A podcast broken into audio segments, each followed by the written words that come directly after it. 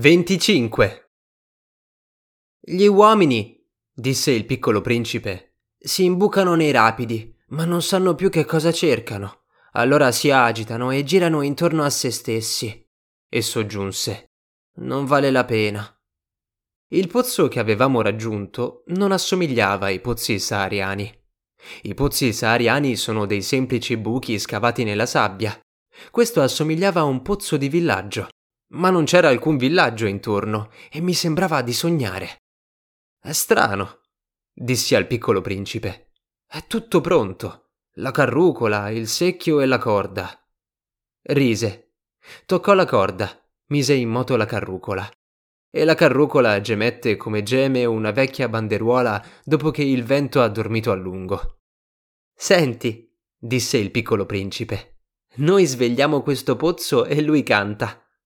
Non volevo che facesse uno sforzo. Lasciami fare, gli dissi, è troppo pesante per te. Lentamente issai il secchio fino all'orlo del pozzo. Lo misi bene in equilibrio. Nelle mie orecchie perdurava il canto della carrucola e nell'acqua che tremava ancora vedevo tremare il sole. Ho sete di questa acqua, disse il piccolo principe. Dammi da bere. E capii quello che aveva cercato.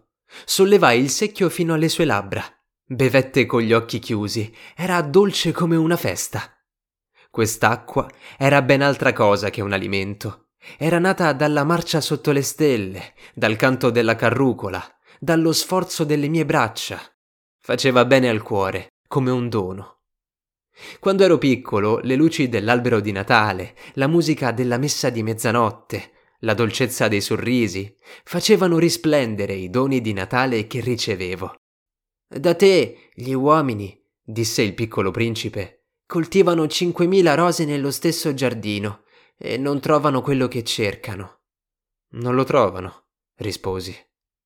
E tuttavia quello che cercano potrebbe essere trovato in una sola rosa o in un po' d'acqua. Certo, risposi. E il piccolo principe soggiunse.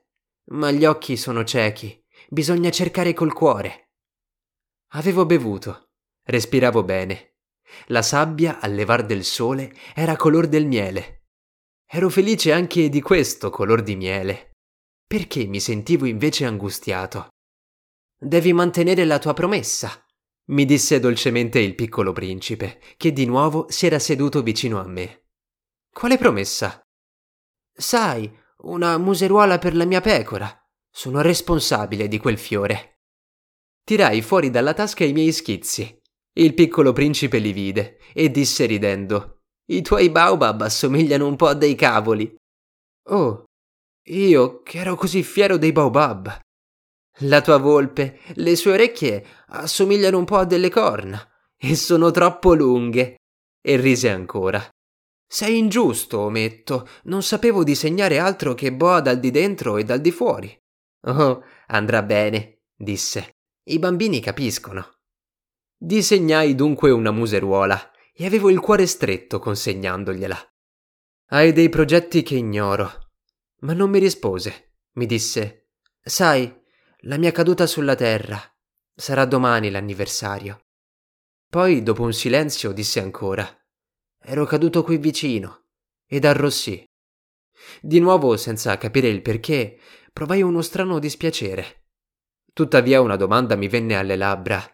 Allora non è per caso che il mattino in cui ti ho conosciuto tu passeggiavi tutto solo a mille miglia da qualsiasi regione abitata. Ritornavi verso il punto della tua caduta. Il piccolo principe arrossì ancora e aggiunsi, esitando. Per l'anniversario, forse. Il piccolo principe arrossì di nuovo. Non rispondeva mai alle domande, ma quando si arrossisce vuol dire sì, non è vero? Ah, gli dissi, ho paura. Ma mi rispose, ora devi lavorare, devi riandare dal tuo motore.